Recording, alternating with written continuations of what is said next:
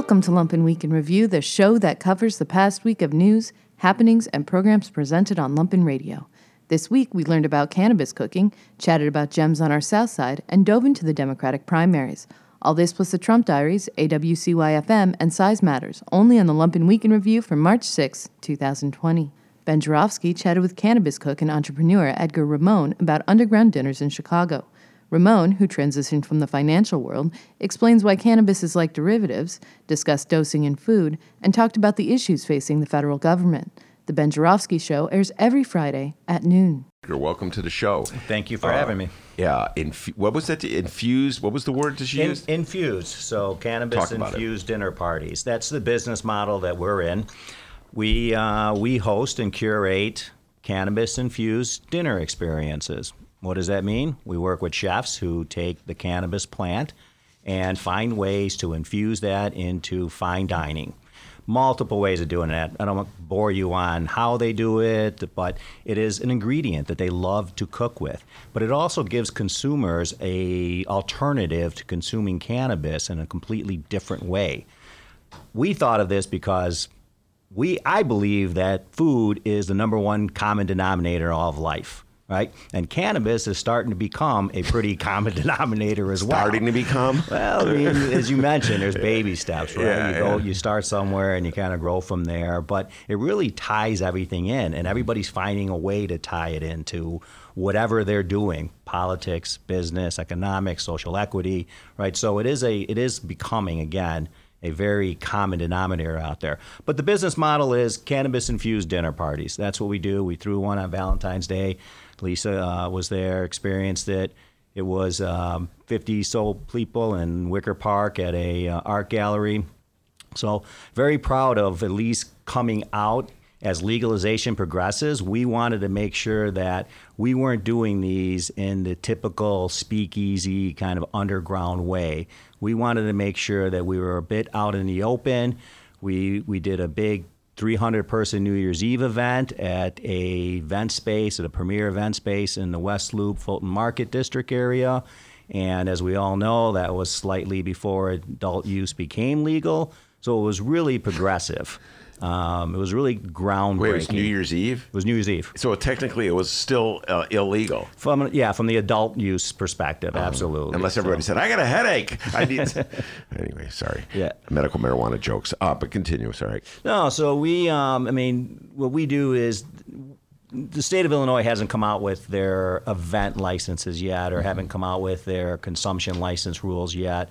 Um, they're still working on those. But what we do is Our our events are by private invitation only, so mm-hmm. all of our guests become members of the Chamba Life uh, group, and it's a gathering of private members is the way we look at it. So until we get more clarity on the rules as far as consumption lounges, events, things of that nature, we operate under those. Well, let's think about this for a moment. Uh, just the notion of infusing food with uh, cannabis.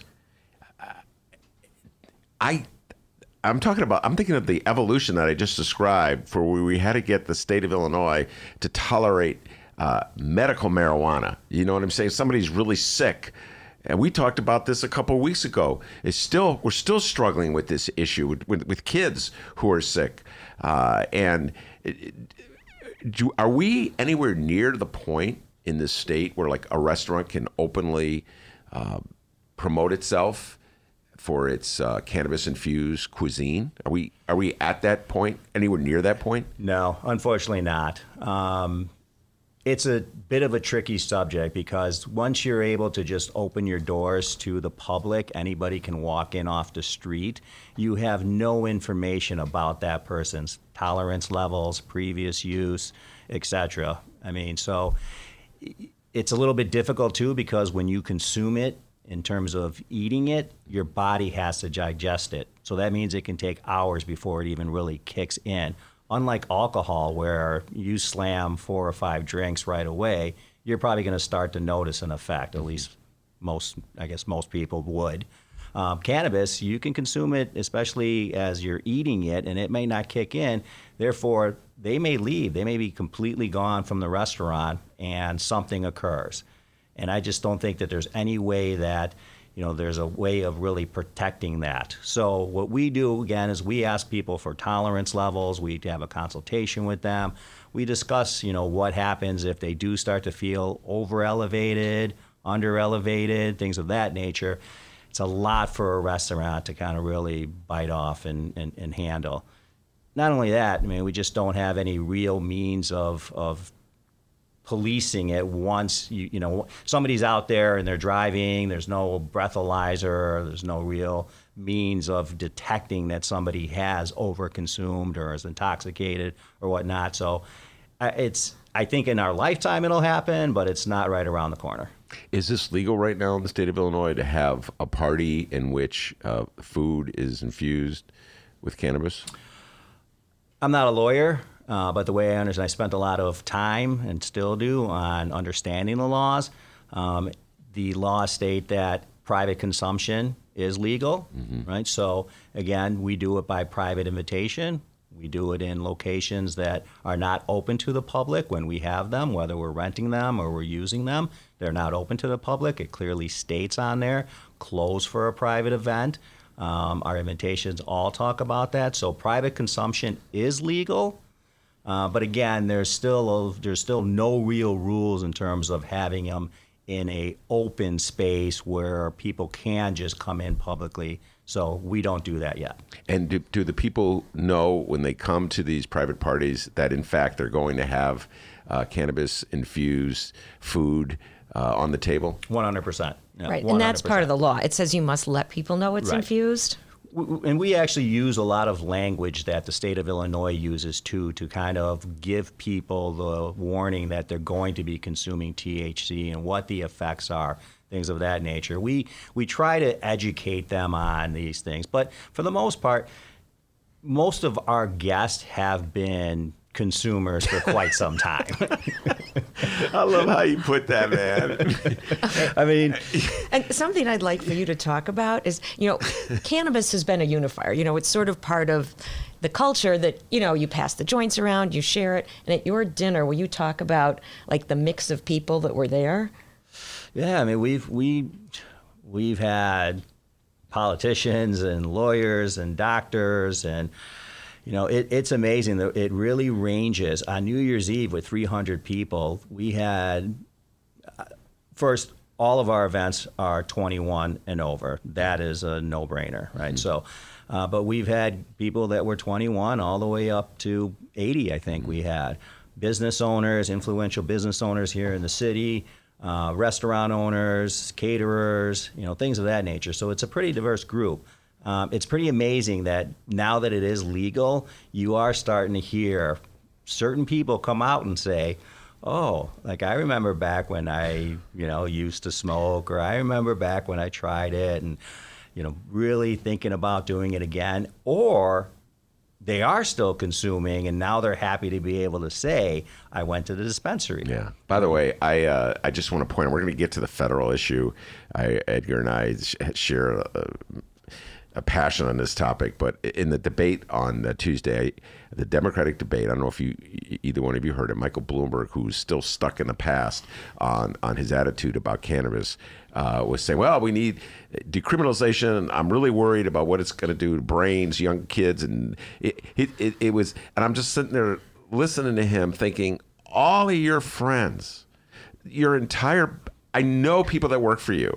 I know people at Wall Street community. I know like the the your little world v- group that you hang with. They're either smoking it, eating it in their food, you know what I'm saying? And it just to pretend as though it, it there's still that existence, Edgar, of that old like uh, reefer madness syndrome. It still it still exists on a federal level. It's very it's very scary. But before we get to that, I'm going to deal with the issue of the tolerance levels, different tolerance levels. Uh, if you contrast uh, Dennis to me, he can handle like bongs and bongs of of cannabis. Whereas uh, if I'm in the car with him, just the secondhand smoke. Hot boxing. Yeah, it just, uh, just threw Dennis under the bus. I love yes, doing you that. Did. That's fine. uh, so anyway, so how do you deal with, if you're having a dinner party, how do you deal with the issue of the Dennis's and the Ben and the contrasting tolerance levels? So first of all, uh, I'd love to talk more about the Bloomberg thing. I come from the finance world, so I spent we twenty will get plus to the years Bloomberg in, the, thing, okay. in, the, in the financial yeah. world. So, uh, but funny enough, though, it's usually the people that claim that they have the highest tolerance levels that you got to watch out after. Mm, hear that, Dennis? The people, the, usually the people that, that will tell you that they have a low tolerance levels, they pretty much police themselves. They're mm-hmm. they know that they're a bit nervous, right? So they know that they have, you know, the ability to push the plate away if they want to, right? Or or set a little bit aside, right? But they'll come up to me and ask me questions about, so, you know, we, we try to discuss at every dinner, especially the smaller ones, we always discuss the milligrams per dish, we talk about the strains that we use, we talk about the effects that you can expect off of these strains. Sometimes we even time them so that we know that the effects are kicking in. But when people are a bit nervous, I'm a big believer that the plant in itself has many medicinal purposes. And again, this medicinal recreational thing is such a topic of conversation. I think it's all medicinal, but uh, but the fact is that people are gonna talk about it and they're gonna debate it. Um, but we also, I'm a big believer in that it's not just the psychoactive effect you're looking for, you're also looking for the body effect. So we try to introduce C B D, not just D H C, into our meals, into the into the entire experience. We might do welcome drinks or pairing drinks that are C B D only, because the C B D actually will have the ability to counter uh, act against the T H C.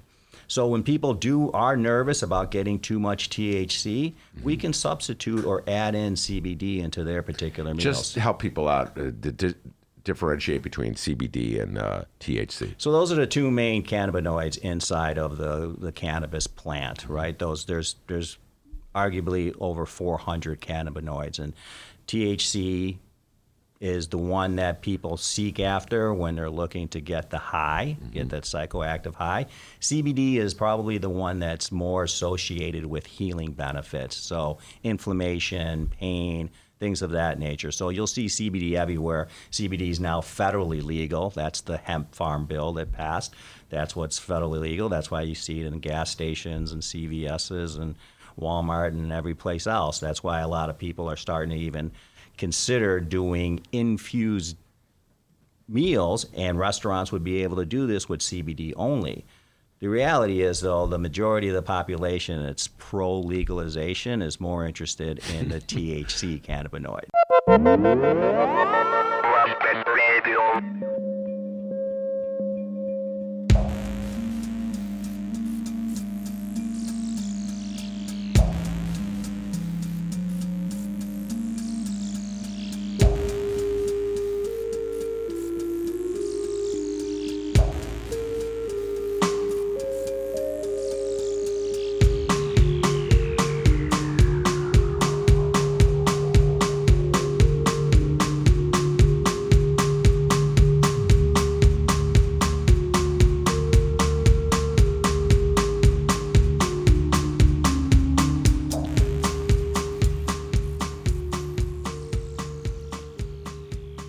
Mario Smith spoke to Lee Bay, author and photographer.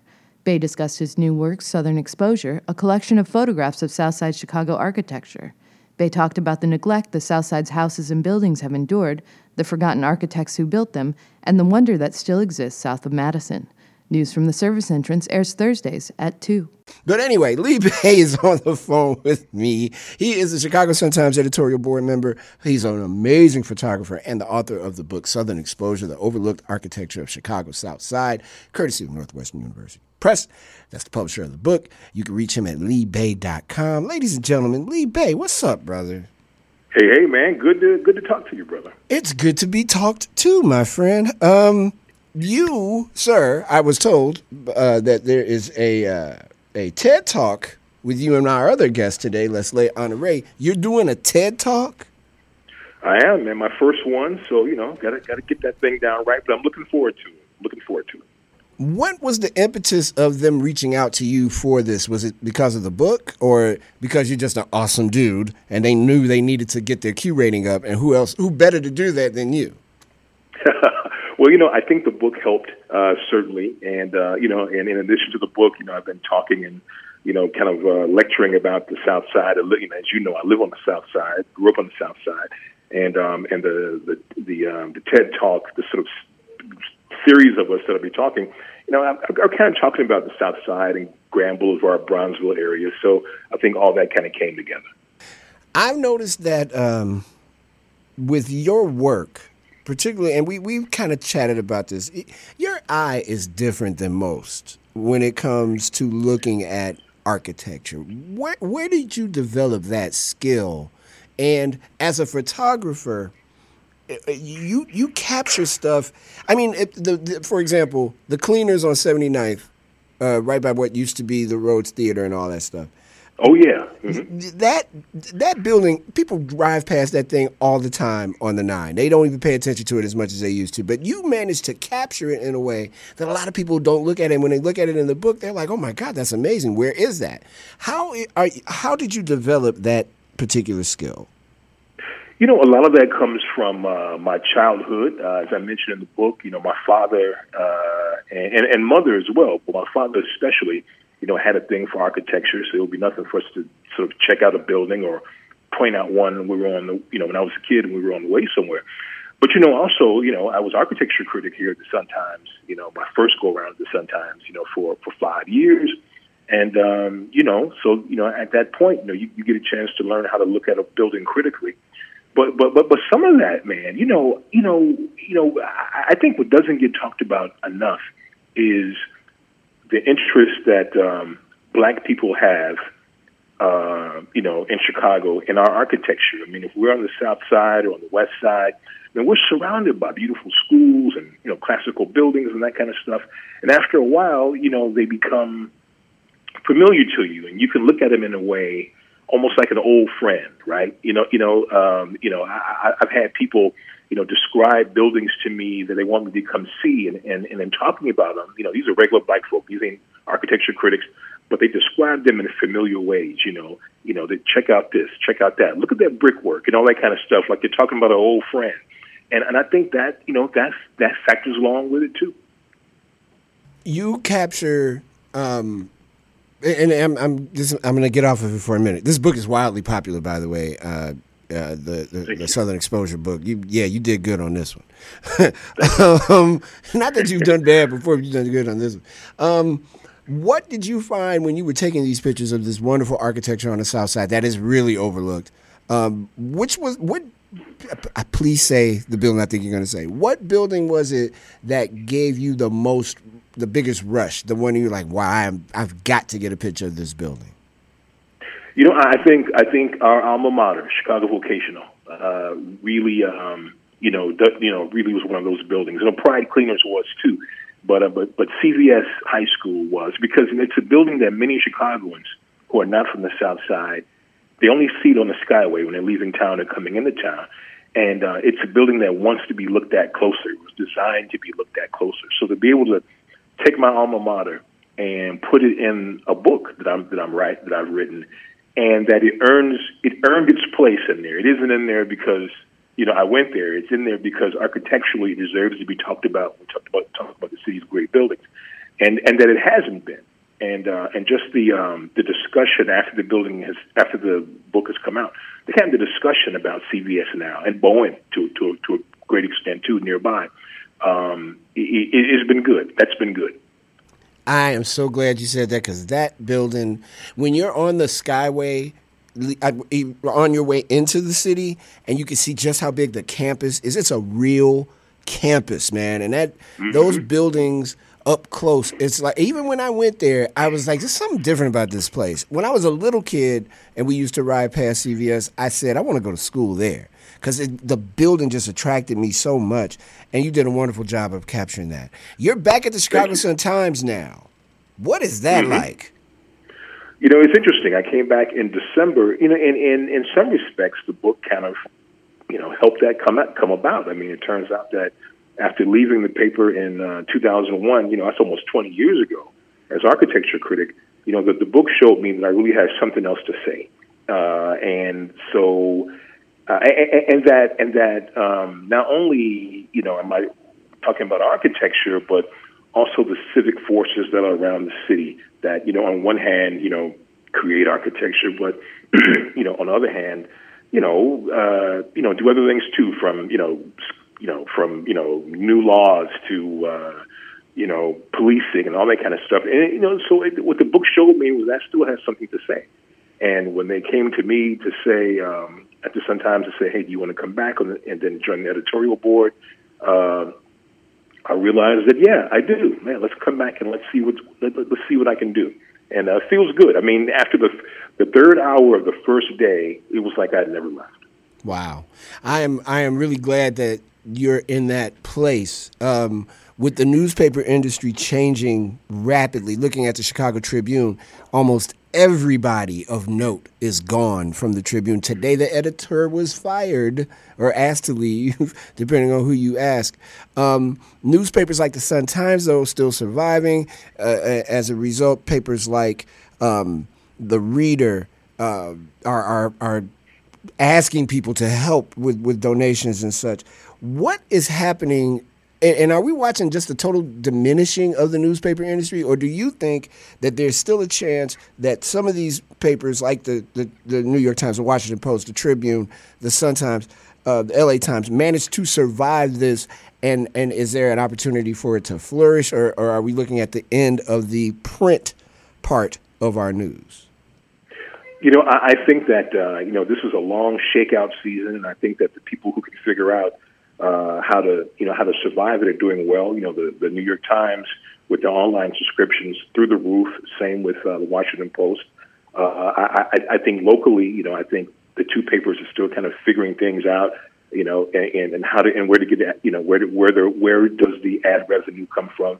You know, some of these things are uh, obviously way above my pay grade, but what, what's been good is, um, you know, from a writer's standpoint, is having to figure out how to make the product more uh, appealing, you know, in whatever form it comes in. Um, and the fact that, that, that readers have a lot more access to information, you know, it makes us sharper as writers, makes us sharper as, as reporters. I mean, you know, I'm doing editorials and so is the, the whole team here. And, you know, we, we know that, you know, we got to get it right, right? I mean, we, we always did have to get it right, but we know we have to get it right now because, uh, you know, with a few keystrokes, Uh, a reader can say, does that make sense? And with a few key keystrokes, find out whether what you're telling them is the fact that you're telling them, whatever the fact is, whether it's true or whether it's whether whether, whether it's bogus.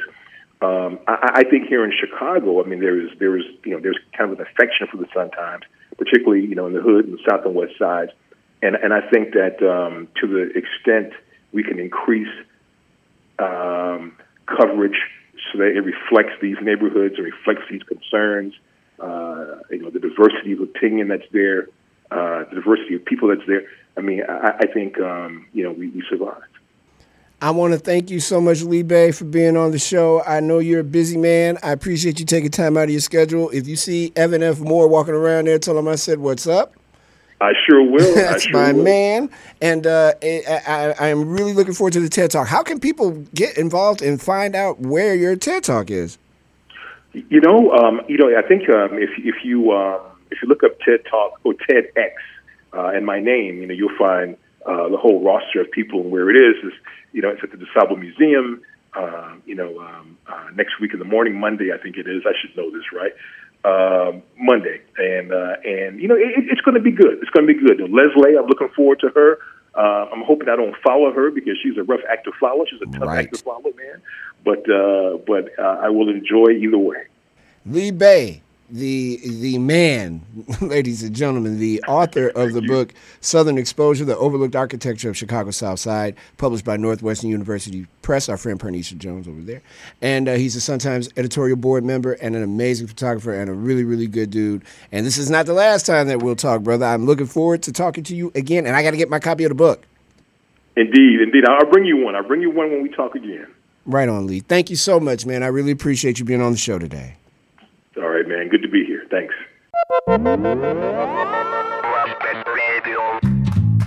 Size matters. Size matters. With Kyle Seismankowski. Hey, what's up, Kyle? You want to go to the bagel dumpster? Not right now, Jess. I'm kind of worried about Jamie in there. He doesn't seem himself. Oh, you mean he's not acting evil, paranoid, and kind of mean?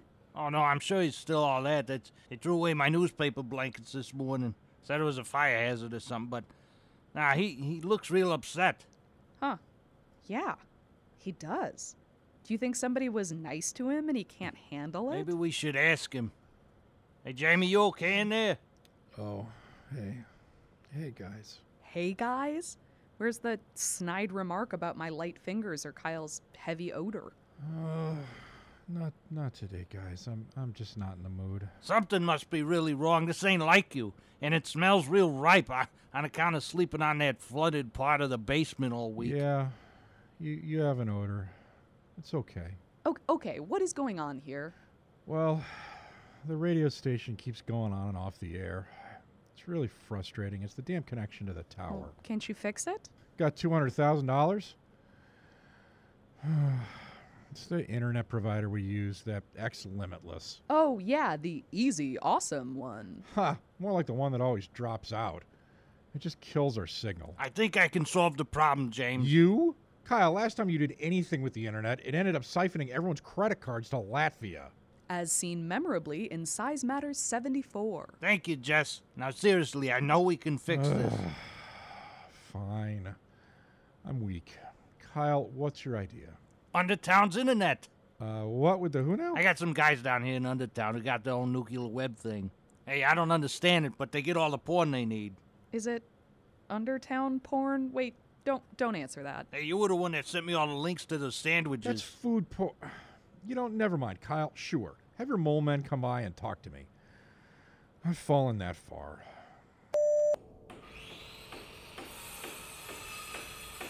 Dang, what the heck is that? That is a thirty-meter Earth station. It looks like a giant satellite dish. Is the Copro's roof going to support that? Uh, huh, you know, I hadn't thought of that. It's over Billy's place. If anything happens, I'm sure it'll be fine. What a tender heart you have. Yeah, but check this out. Kyle actually made good. Wow, clear as a bell. Yeah, even better. These guys are installing it for free. All I have to do is broadcast some crap in the overnight hours. Man, it's saving us thousands. Like infomercials? Are you allowed to do that? No, it's more like folk music and some avant-garde stuff. It's it's not real different than what we actually do anyway. And if, by God, Jess, if you tell them that... Hey, come on. You know I'd never yuck your yum. Yeah, I'm I'm sorry. This is just taking a lot out of me. Yeah, I mean, I get it. Uh, when the radio goes down, you can't make the regular offerings to your Dark Lord and Master. Yeah, exact. Wait, how did you know about that? Hey, Jameson, it looks like we're all set and locked in up here.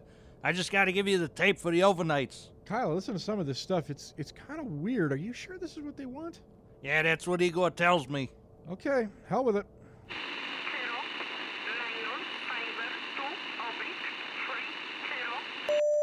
Kyle! Jess! What the truck? Can a guy get some shut-eye around here? It's four in the afternoon, and I just got a visit from the F B I. Now, now what does that stand for? Don't play dumb with me, Jess. Kyle's friend, Igor, was transmitting spy signals overnight on our air. All those goofy numbers was spy stuff? Oh, yeah. Huh, the F B I was super pissed. Geez, I'm sorry. I just wanted to keep the radio on the air. I guess I got to take all that stuff down now. I'll get the handle. Uh, well, mm, actually, no. Huh? Yeah, the F B I let us off the hook as long as we broadcast some of their spy stuff. The F B I spies? Yeah, all the time. It's usually on people trying to find out whether cops shot their kid or grandmas protesting pollution, stuff like that. How patriotic. Oh, you know it. Got to keep America safe. So everything worked out? That's unusual. Yeah, you know, now that you mention it, somebody's usually pretty badly injured by this point in the skit. Yeah, I mean, radio's on the air. Internet's better than ever. Yeah, I guess that's a win. Yeah, well, I guess we better play the theme. Ooh, look at this. An email from a Russian gas company. We're wealthy with stock. Oh, all I got to do is click this link. Jamie! Jamie! I'll get the hammer.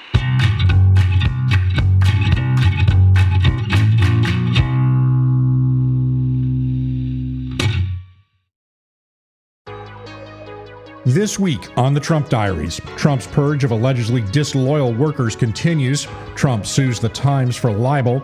Democrats vote as Joe Biden surges. Trump's son claims Democrats want millions of people to die. And the administration calls the coronavirus pandemic a hoax to take down the president. Wait, is that is that right? It is?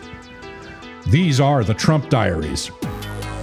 Day one thousand one hundred thirty-four, February twenty-seventh. Trump appointed Vice President Mike Pence to coordinate his administration's response to the coronavirus before claiming his administration has the situation, quote, under control. Trump then accused journalists of making the situation, quote, look as bad as possible. Trump also contradicted federal health officials warning that the spread of coronavirus in the United States was inevitable. I don't think it's inevitable. Pence's first move was to gag scientists and prevent people from issuing statements without running them by him first. The coronavirus epidemic is now producing more new cases outside China than inside. The United States now has at least one hundred cases, including a patient in California who is not known to have traveled to a country with an outbreak or be connected to a known patient. Japan has now canceled all school for a month in that country. Saudi Arabia put the annual pilgrimage to Mecca on pause as well. Meanwhile, a whistleblower alleged the Department of Health and Human Services improperly deployed a dozen workers to coronavirus quarantine locations who were, quote, not properly trained or equipped to operate in a public health emergency situation. The complaint alleges that the workers were potentially exposed to coronavirus. The workers then took commercial flights back to their offices throughout the country. Stephen Miller has ordered the Justice Department to establish a new office to strip naturalized citizens of their rights. The denaturalization section will review cases where individuals are believed to have illegally obtained citizenship. Justice Department lawyers believe denaturalization lawsuits could now be used against immigrants who have not committed crimes. And a court ruled that Trump can withhold law enforcement grant money from so-called sanctuary cities. Chicago and New York sued Trump after the Justice Department said in twenty seventeen it would withhold funds if states and cities don't provide immigration enforcement officials with access to jails. Millions of dollars in police funding is at stake. White House economic advisor Larry Kudlow suggested that investors should take advantage of the stock market swoon over coronavirus fears by, quote, buying these dips because the virus story is not going to last forever. And Trump has sued the New York Times for libel over a twenty nineteen opinion article claiming that the Times has, quote, engaged in a systematic pattern of bias by falsely reporting as fact a conspiracy with Russia. Trump accused the newspaper of intentionally publishing a false story about a quid pro quo between Russian officials and Trump's twenty sixteen campaign. The Times defended the opinion piece by former executive editor Max Frankel saying, quote, Trump is trying to punish an opinion writer for having an opinion he finds unacceptable. Day one thousand one hundred thirty-five, February twenty-eighth. Donald Trump Junior, appearing on Fox News, claimed Democrats want millions of people to die. Quote, for them to try to take a pandemic and seemingly hope that it comes here and kills millions of people so they could end Donald Trump's streak of winning is a new level of sickness. Mick Mulvaney said that Americans should ignore the media's coverage of the coronavirus, claiming the media covered Trump's impeachment because they th- thought it would bring down the president. Mulvaney then claimed the media only switched to covering the coronavirus because, quote, they think this is what brings down Trump's administration. He then urged Americans to, quote, turn off your televisions for twenty-four hours. As a point of fact, the news media covered impeachment and is covering the coronavirus because it's news. When asked if he'd take his children to Disney World over spring break, Mike Pence wouldn't answer. After the press conference, it was announced that the Defense Intelligence Agency has banned all international and domestic temporary duty assignment travel. Meanwhile, Trump is considering using a seventy-year-old Defense Production Act to speed up the manufacturing of medical supplies in a potential coronavirus outbreak. And the Surgeon General of the United States, Jerome Adams, tweeted in all caps for the public to, quote, stop buying masks, they are ineffective. Trump said in a meandering press conference about the virus, quote, it's going to disappear one day. It's like a miracle. It will disappear. And from our shores, we, you know, it could get worse before it gets better. It could maybe go away. We'll see what happens. Nobody really knows. Healthy people should be fine. A federal appeals court has blocked Trump's remain in Mexico immigration policy. The court ruled the policy is, quote, invalid in its entirety due to its inconsistency with federal law and should be enjoined in its entirety. Some sixty thousand people have been sent back to Mexico since twenty nineteen. And a separate court ruled that former White House counsel Don McGahn does not have to comply with a subpoena seeking his testimony. The House had subpoenaed McGahn to answer questions about the obstruction of the Don Mueller investigation. Day one thousand one hundred thirty-six, February twenty-ninth. Joe Biden stormed to a huge victory in South Carolina, effectively resetting his stuttering campaign and giving Bernie Sanders his first real competition. Tom Steyer and Pete Buttigieg both bowed out of the race after that result. Super Tuesday now represents a make-or-break day for many of the marginal candidates. Trump's director of the Bureau of Safety and Environmental Enforcement suppressed guidance when he overhauled a well drilling safety rule. Scott Angell personally ordered an engineer to strip out a note that agency staffers, quote, wanted no change to the testing frequency of critical safety equipment and that staff does not agree with the industry that an industry-crafted protocol for managing well pressure is sufficient. The Deepwater Horizon well famously failed due to inadequate testing of blowout preventers, causing billions of dollars in damage and hardship in the Gulf of Mexico. Trump announced he would nominate Representative John Ratcliffe as his permanent director of national intelligence. Trump had previously tried to elevate Ratcliffe, but the nomination fell apart over questions about Ratcliffe's experience and suspicions that he padded his resume. Ratcliffe, however, is a rabid partisan, and Trump called him, quote, an outstanding man of great talent. Trump told the Department of Veterans Affairs to, quote, corner the market on a new antidepressant drug promoted by a group of unofficial advisors at Mar-a-Lago. Those advisors, which include Marvel owner Ike Perlmutter, worked with the V A and Johnson and Johnson on suicide prevention awareness. Trump later asked the V A to endorse a Johnson and Johnson drug and corner the market for Spravato. Spravato, which has a black box warning, has been widely questioned over its safety and efficacy. It is a minor chemical variant of the inexpensive old drug ketamine. It is also now being sold at an outrageously high price. Day one thousand one hundred thirty-seven, March first. Trump called the coronavirus the Democrats' new hoax and accused them of politicizing the deadly virus, which has now spread to China, Japan, South Korea, Iran, Italy, and the United States. Trump called the press hysterical about the virus, downplaying its dangers, which he constantly compared to the flu. The coronavirus is significantly more contagious than the flu, and a vaccine for it is at least a year to eighteen months away. New evidence suggests the coronavirus was allowed to spread in Washington state, while Trump and his team claimed the outbreaks was a hoax. Two have died. Rhode Island and New York, both on the other coast, now have their first cases. The response from D C has been shambolic, with Trump focused more on the bizarre fixation the outbreak is a plot to oust him from office. In a related story, Vice President Mike Pence said this weekend he agreed with Trump's son, who had claimed that Democrats want millions to die from the virus. Six have now died from the coronavirus in the United States, with at least one hundred cases nationwide on both coasts. Gene sequencing suggests the virus could have been active in the United States for weeks. A partisan hack at the Interior Department deliberately inserted misleading information about climate change into the agency's scientific reports. Inder Gokhale pressured scientists to include misleading claims about climate change into at least nine different reports on major watersheds. Known internally as the Gok's uncertainty language, the reports inaccurately claim there is a lack of consensus among scientists that the Earth is warming and included very debunked claims that increased carbon dioxide in the atmosphere is somehow beneficial. Day one thousand one hundred thirty-eight, March second. The Supreme Court has agreed to hear a third major challenge to the Affordable Care Act. Democratic officials asked the court to intervene, in part to put the fate of Obamacare into the public eye before the November elections. The case involves claims by Republicans that the law is somehow unconstitutional because the Senate removed the penalty for not having health insurance. While this is legally dubious, a Texas judge agreed with that logic, setting up the case for review. A federal judge ruled that Trump's appointment of Ken Cuccinelli as the acting head of U S Citizenship and Immigration was illegal. Judge Randolph Moss said Cuccinelli was never eligible to become the acting U S C I S chief, quote, because he never did and never will serve in a subordinate role, that is, as an assistant to any other U S C I S official. The upshot is that all policies enacted under Cuccinelli are now void.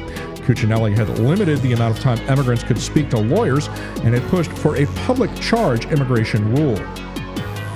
Trump signed a deal with the Taliban and the war in Afghanistan. The agreement calls for the U S to pull all twelve thousand troops out of the country within fourteen months if the Taliban severs its ties with al-Qaeda. Everybody's tired of war. It's been a very long journey. It's been a hard journey for everybody. Day one thousand one hundred thirty-nine, March third. Super Tuesday is today. fourteen states will hold their primaries. thirty-three percent of all delegates are up for grabs. Alongside that backdrop, Amy Klobuchar became the latest to drop out of a rapidly winnowing Democratic field. Only Biden, Bloomberg, Sanders, and Warren remain, and Warren's campaign is likely to hinge on tonight's results. It is expected she will lose in her own home state. The Federal Reserve made an emergency interest rate cut in an extraordinary attempt to contain economic fallout from the coronavirus. The Fed voted unanimously for their biggest single cut, a half point, and the first emergency rate move since the two thousand eight financial crisis. The move, which was intended to stabilize markets, instead sent them on a downward spiral.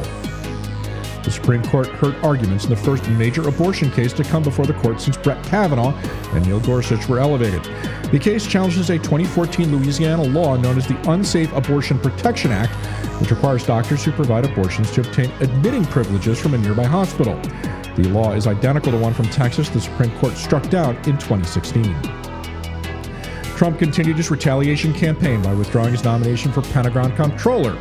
Trump had nominated Elaine McCusker, but she fought Trump's decision last year to stall aid to Ukraine. Emails documenting her objections leaked in January.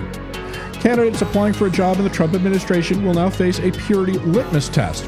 They have to explain in writing what part of Trump's campaign message most appealed to them and why.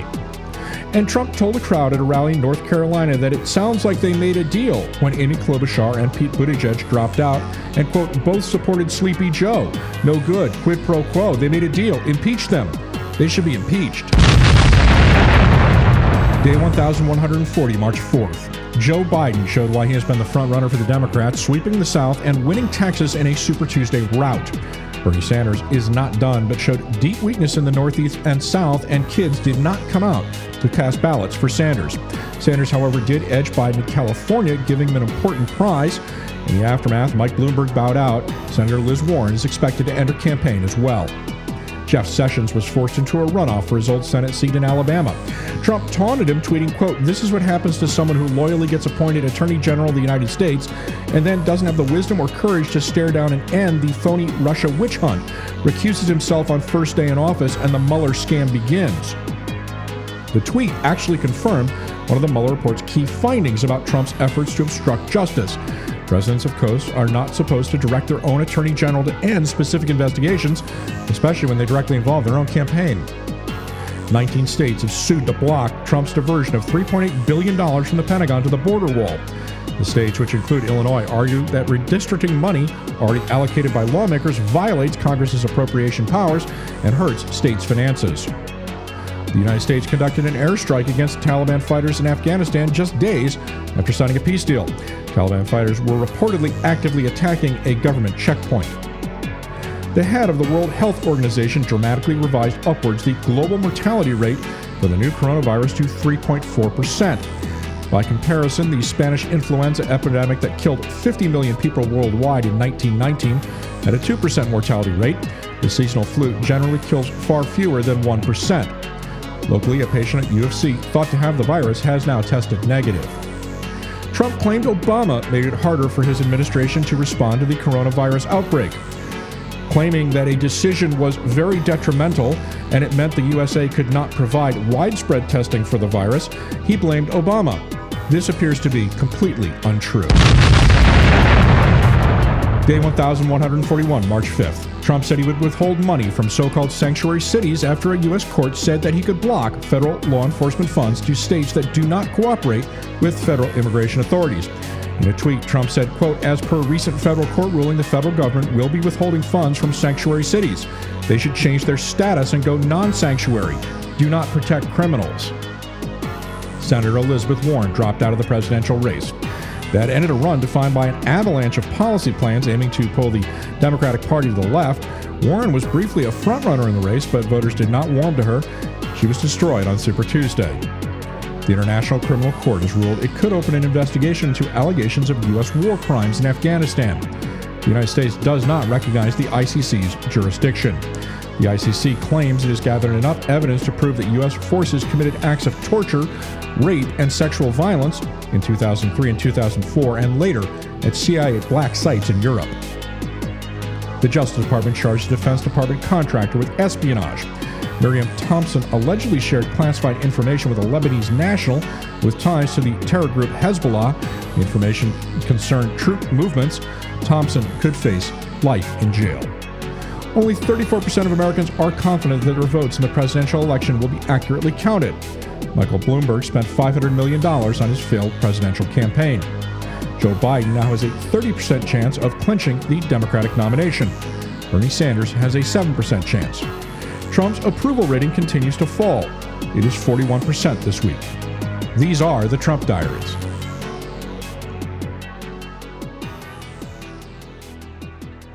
Chuck Mertz spoke to Shuja Haider about the Democratic primaries ahead of Super Tuesday. Haider discussed the corrosive effect of money on the party, how Michael Bloomberg is trying to buy the nomination, and why billionaires apparently feel entitled to have their voices drown out everyone else. This Is Hell airs every Sunday and Thursday at ten a.m. Here to talk with us about the chance of a contested convention and what that says about the Democratic Party, writer-at-large, roving correspondent for The Outline, Shuja Haider, posted the article following last week's Democratic presidential uh, candidate debate at The Outline, entitled, "The World's Biggest Threat to Democracy is the Democratic Party." You can find The Outline at the outline dot com. Welcome to This Is Hell, Shuja.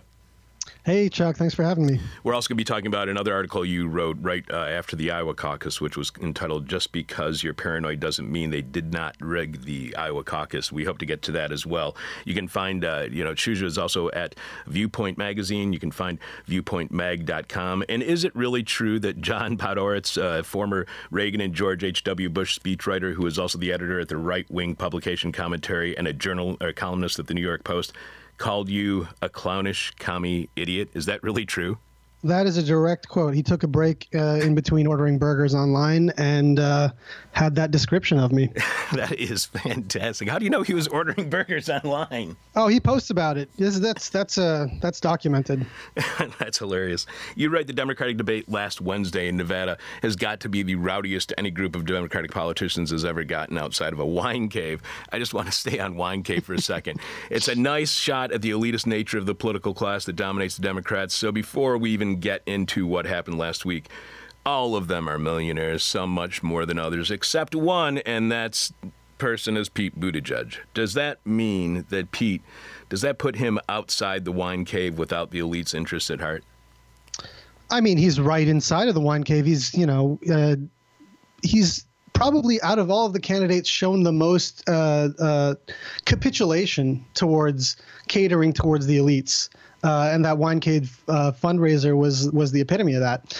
Um, but, you know, I mean, he's consistently uh, rejected the idea of severing uh, Democratic Party politics from corporate interference. He openly talks about how we need to be inclusive of billionaires. You know, he's he's he wants to take money from anyone who will give it to him, uh, while downplaying the uh, effects of that influence on uh, the the political process.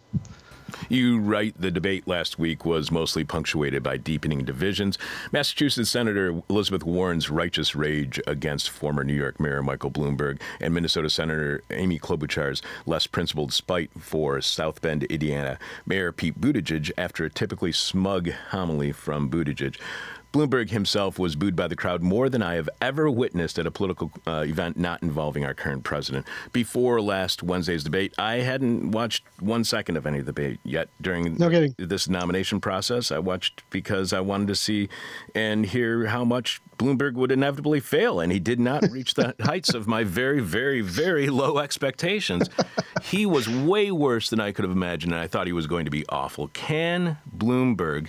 Let's take that out. Can anyone be really bad at the debates and still win a nomination? Because considering the format, are the debates a good way to determine the nominees for president and then during the general, the president of the United States? Can you lose debates and win elections? And are debates a good exercise in democracy?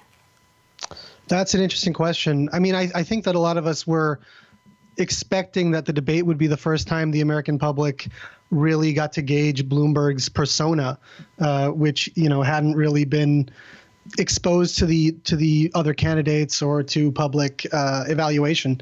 Uh, but at the same time, I don't know the statistics on this, but I don't know how much voters uh, pay attention to this stuff the way those of us who are, you know, keeping track of the political process do. I do know that Bloomberg has invested many times the amount of money any other candidate has in advertising. And I think that the majority of voters, I believe there is data on this, uh, react to T V advertising. Um, much more so than they do the news. And, you know, when when I see when I watch T V and I, I see Bloomberg ads all the time, uh, and, you know, they show him with President Obama, uh, you know, it, edited in a way that it looks like Obama endorsed him. And a lot of people apparently, you know, anecdotal evidence is that people are believing that Obama has endorsed Bloomberg when he hasn't actually made an endorsement. Uh, so I think, you know, money talks. And that's uh, the sad truth of our political process. And do you think debates are a good process for determining who should be the next nomin the next nominee or the next president of the United States?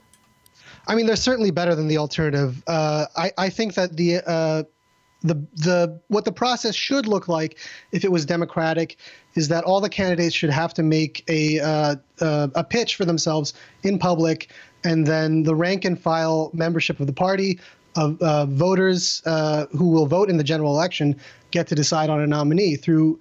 through primaries. Uh, and, you know, as as we're we're getting to, that's unfortunately not the way it works, not really the way it's ever worked.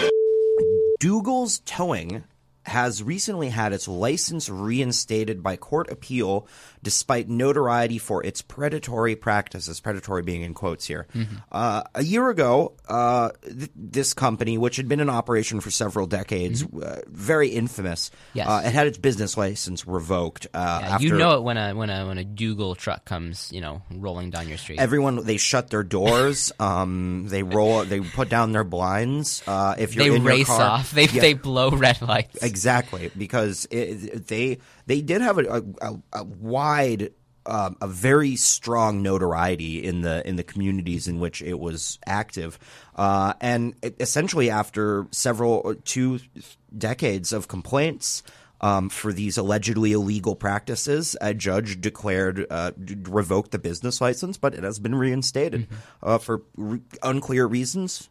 Uh, So there were a number of a number of these practices that took place that led to this. Um, uh, I, going through a, a few mentions on the list, there's a large one. Uh, they were known for truckless towing, wherein essentially a an employee would uh, would find a way to get into the car and access, uh, activate the engine mm-hmm. without the key, and then drive it away. That was something they were known for. Um, If they couldn't tow your car, they would use uh, something that's known as the eel. Uh, now, the eel is similar to the boot um, in that it, it, it restricts movement sure. of the vehicle, but instead of immobilizing the wheel, it actually would go into under the hood sure. onto the battery and drain it. And uh, if you would attempt, if if anyone were to attempt to remove the eel, who was not um, did not have the proper right. credentials to do so, it would shock them.